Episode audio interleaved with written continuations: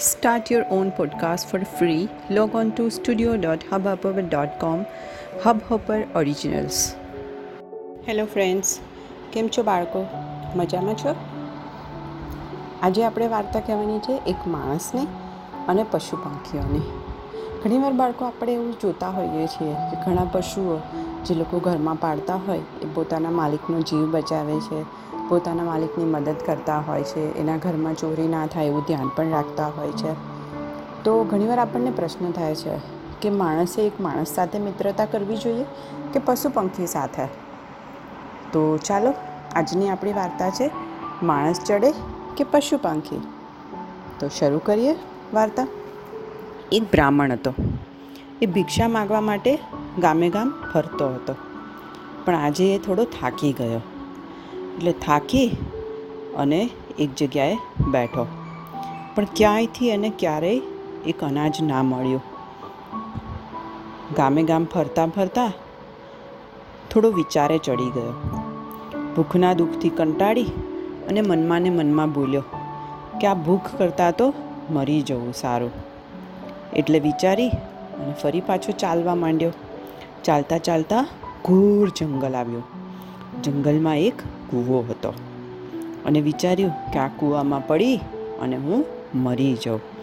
પણ પડતા પડતા એણે પહેલાં કૂવામાં જોયું. જેવું જોયું તો એને એક આશ્ચર્ય થયું. શું આશ્ચર્ય થયું હશે ખબર છે બાળકો? એ કૂવાની અંદર એક માણસ, એક વાઘ, એક વાંદરો અને એક સાપ અંદર પડેલા હતા. બ્રાહ્મણને જોઈ અને બધા એને વિનંતી કરવા માંડ્યા કે, એ ભાઈ, અમને બચાય અમને આ કૂવામાંથી કાઢ. તું અમને કાઢીશ તો અમે જિંદગીભર તારો ઉપકાર ક્યારેય નહીં ભૂલીએ. એટલે પોતાના જ જેવા દુઃખી લોકોને જોઈ અને બ્રાહ્મણને દયા આવી ગઈ. તેણે પોતાનું ધોતિયું કાઢી, પિતાંબર ફાડી અને લાંબુ દોરડું બનાવ્યું અને બધાને એક પછી એક લટકાવીને બહાર કાઢ્યા. બહાર નીકળી ગયા, પછી બધા તો ખુશ ખુશ થઈ ગયા. એટલે બ્રાહ્મણનો આભાર માનવા લાગ્યા. જે પેલો અંદર માણસ ફસાઈ ગયો હતો ને, એ માણસે કીધું કે ભાઈ, હું તો સોની છું અને અહીંયા ભરૂચમાં રહું છું. જો ભરૂચ આવો, તો મારે ત્યાં જરૂર આવજો.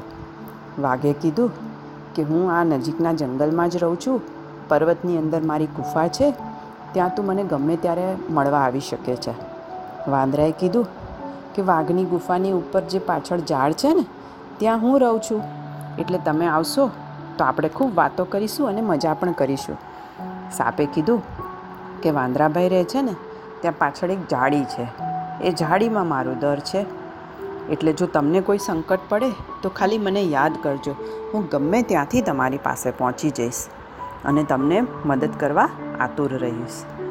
બ્રાહ્મણે બધાની સાથે હસતા હસતા વાતો કરી, વિદાય લીધી અને પોતાના ઘર તરફ ચાલવા માંડ્યો. લોકોને બચાવ્યા એટલે મનમાં આનંદ થયો. એની ભૂખ સમી ગઈ. મન શાંત થઈ ગયું. આપણે લોકોને મદદ કરીએ તો આપણું મન પણ શાંત રહે. તો એવી જ રીતે માણસનું મન પણ શાંત થઈ ગયું અને ફરી પાછો પોતે આગળ ચાલતો નીકળી ગયો. થોડા દિવસ પછી બ્રાહ્મણ ચાલતા ચાલતા ફરી પાછો પહેલાં જંગલ પાસેથી પસાર થયો. એને જોયું અને વાંદરો તો ત્યાં ઝાડ ઉપર બેઠો હશે તો વાંદરાએ બ્રાહ્મણને જોયું અને ખુશ ખુશ થઈ ગયો. કૂદકો મારતા મારતા પહેલાં પાસે પહોંચી ગયો. પહેલાંને પોતાના ઘરના ઝાડ પાસે બોલાવ્યો, બેસાડી ખૂબ બધા ફળ ફૂલ આપ્યા, ખવડાવ્યા અને પછી કીધું કે, મિત્ર, તને મળીને આનંદ થયો. આવી જ રીતે તું આવતો રહેજે. બ્રાહ્મણને થયું કે, ચલ જંગલમાં જ આવ્યો છું. વાંદરાને મળ્યો તો વાઘને પણ મળતો જાઉં. એમ બ્રાહ્મણ વાઘની ગુફા પાસે ગયો. બ્રાહ્મણને જોઈ અને વાઘ પણ રાજી રાજી થઈ ગયો અને બોલ્યો, કે અરે વાહ, તું આવ્યો તો ખૂબ મજા આવી. અહીંથી એક રાજકુમાર હમણાં જ ઘોડા ઉપર બેસીને ગયો. એને ઘોડાને ઠોકર લાગી તો રાજકુમાર ઉતરી પડ્યો અને ઉતરતા જ તેનું મૃત્યુ થયું. એના ઘરેણા એણે મને સાચવવા આપી દીધા છે અને કીધું છે કે આ કોઈને જરૂર હોય એને આપી દેજો. તો આ ઘરેણાં તું લઈ જા. હું તો પ્રાણી છું. મારે ઘરેણાંનું શું કામ? એટલે તમે મનુષ્ય છો, તો આને વેચશો, તો તમને પૈસા મળશે અને તારા બધાય દુઃખ દૂર થઈ જશે. તો વાઘે બ્રાહ્મણને બધા ઘરેણાં આપી દીધા. ઘરેણાં લઈ અને બ્રાહ્મણ તો ખુશ થતો થતો આગળ ચાલ્યો. એને થયું કે આ ઘરેણાં લઈ જઈને હું ઘરે શું કરીશ? એની કરતાં લાવને ભરૂચ જઉં અને પહેલાં સોનીને આ બધા ઘરેણાં આપી દઉં અને પૈસા લઈ લઉં. આમ વિચારી પહેલાં બ્રાહ્મણ સોની પાસે ગયો. બ્રાહ્મણે સોનીને ઘરેણાં આપ્યા અને કીધું કે, જો ભાઈ, મને આ વાક્ય ઘરેણાં આપ્યા છે, કોઈ રાજકુમારના છે, તો સોની તો તરત જ ઘરેણાં જોઈને ઓળખી ગયો કે, અરે, આ તો અહીંના જ રાજકુમારના ઘરેણાં છે જેણે પોતે જ ઘડેલા હતા.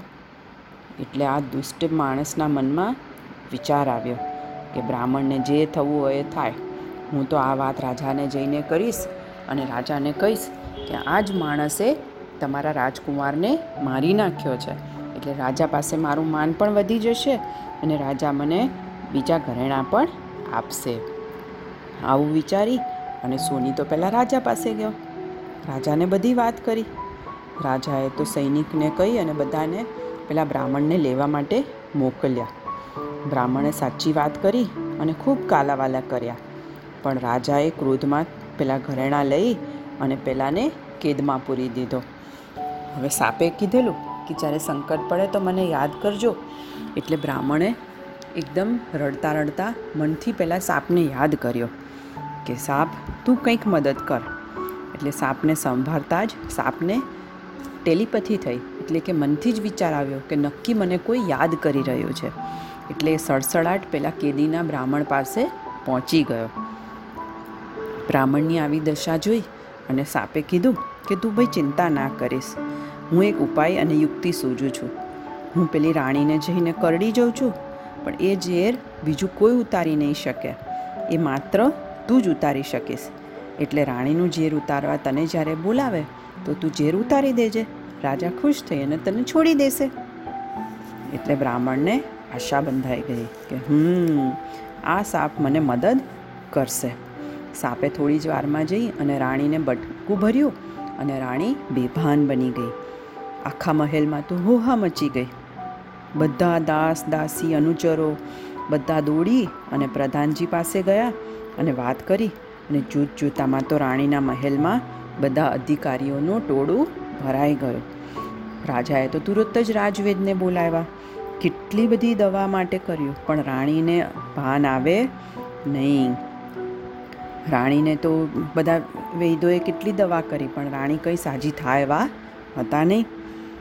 બધાએ પોતપોતાના ઉપાયો કર્યા, પણ કોઈ અર્થ સર્યો નહીં. તેથી બધા વેદ પણ બેસી રહ્યા.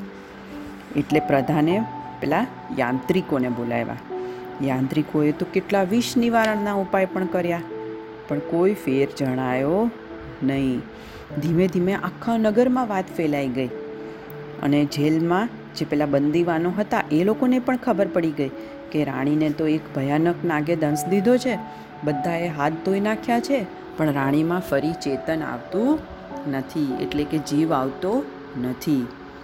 એટલે રાજાએ ઘણા સાપ ઉતારનારાને બોલાવ્યા. એટલામાં કેદમાંથી પહેલાં બ્રાહ્મણે પણ સંદેશો મોકલાવ્યો કે, રાજાજી, મને પણ ઝેર ઉતારતા આવડે છે. તમે કહો તો હું ઉતારું? રાજાએ તો તુરંત જ પહેલાં બ્રાહ્મણને બોલાવ્યો. બ્રાહ્મણે મંત્ર ભણી અને પાણી છાંટ્યું. ડંસ ચૂસવા લાગ્યો. ત્યાં તો સાચે જ ચમત્કાર થઈ ગયો. થોડી જ વારમાં રાણીનું ઝેર ઉતરી ગયું અને રાણી તો તરત જ બેઠા થઈ ગયા. રાણીને ફરી જીવતદાન મળ્યું. એટલે રાજા બ્રાહ્મણ ઉપર પ્રસન્ન થઈ ગયો અને એને ઘણા ગામ દાનમાં આપી અને પોતાના પ્રધાનમંત્રીમાં નિમણૂક કરી લીધી. હવે બાળકો, તમે જ વિચારો કે બધા પ્રાણીઓએ પેલા બ્રાહ્મણની મદદ કરી, પણ માણસે જ માણસની મદદ ના કરી. અને ખરેખર બાળકો, અત્યારે જમાનો બહુ જ ખરાબ થઈ ગયો છે, બહુ જ બદલાઈ ગયો છે. આજે માણસ જ માણસનો દુશ્મન બની ગયો છે. તો ક્યારેય આપણે આવું કરવાનું નહીં. આજે જો એક પ્રાણી પોતાની મિત્રતા ભૂલી નથી શકતું કે કોઈએ પોતાની ઉપર કરેલો ઉપકારનો બદલો ઉપકારથી જ વાળવાનું ચૂકવતો નથી, ભૂલતો નથી, અને માણસ એ બધું ભૂલી જાય છે. પણ આપણે આવું કરવાનું નહીં. હંમેશા આપણે આપણા નાત ભાઈઓ, ભાંડુનું કે આજુબાજુના લોકોની મદદ કરવા માટે તત્પર રહેવાનું. બરાબર ને બાળકો? મદદ કરવાથી હંમેશા આપણને શાંતિ મળે છે, આનંદ મળે છે. તો એ આનંદને હંમેશા પ્રાપ્ત કરતા રહેવાનો. ઓકે બાળ મિત્રો goodbye, good night. Do take care of yourself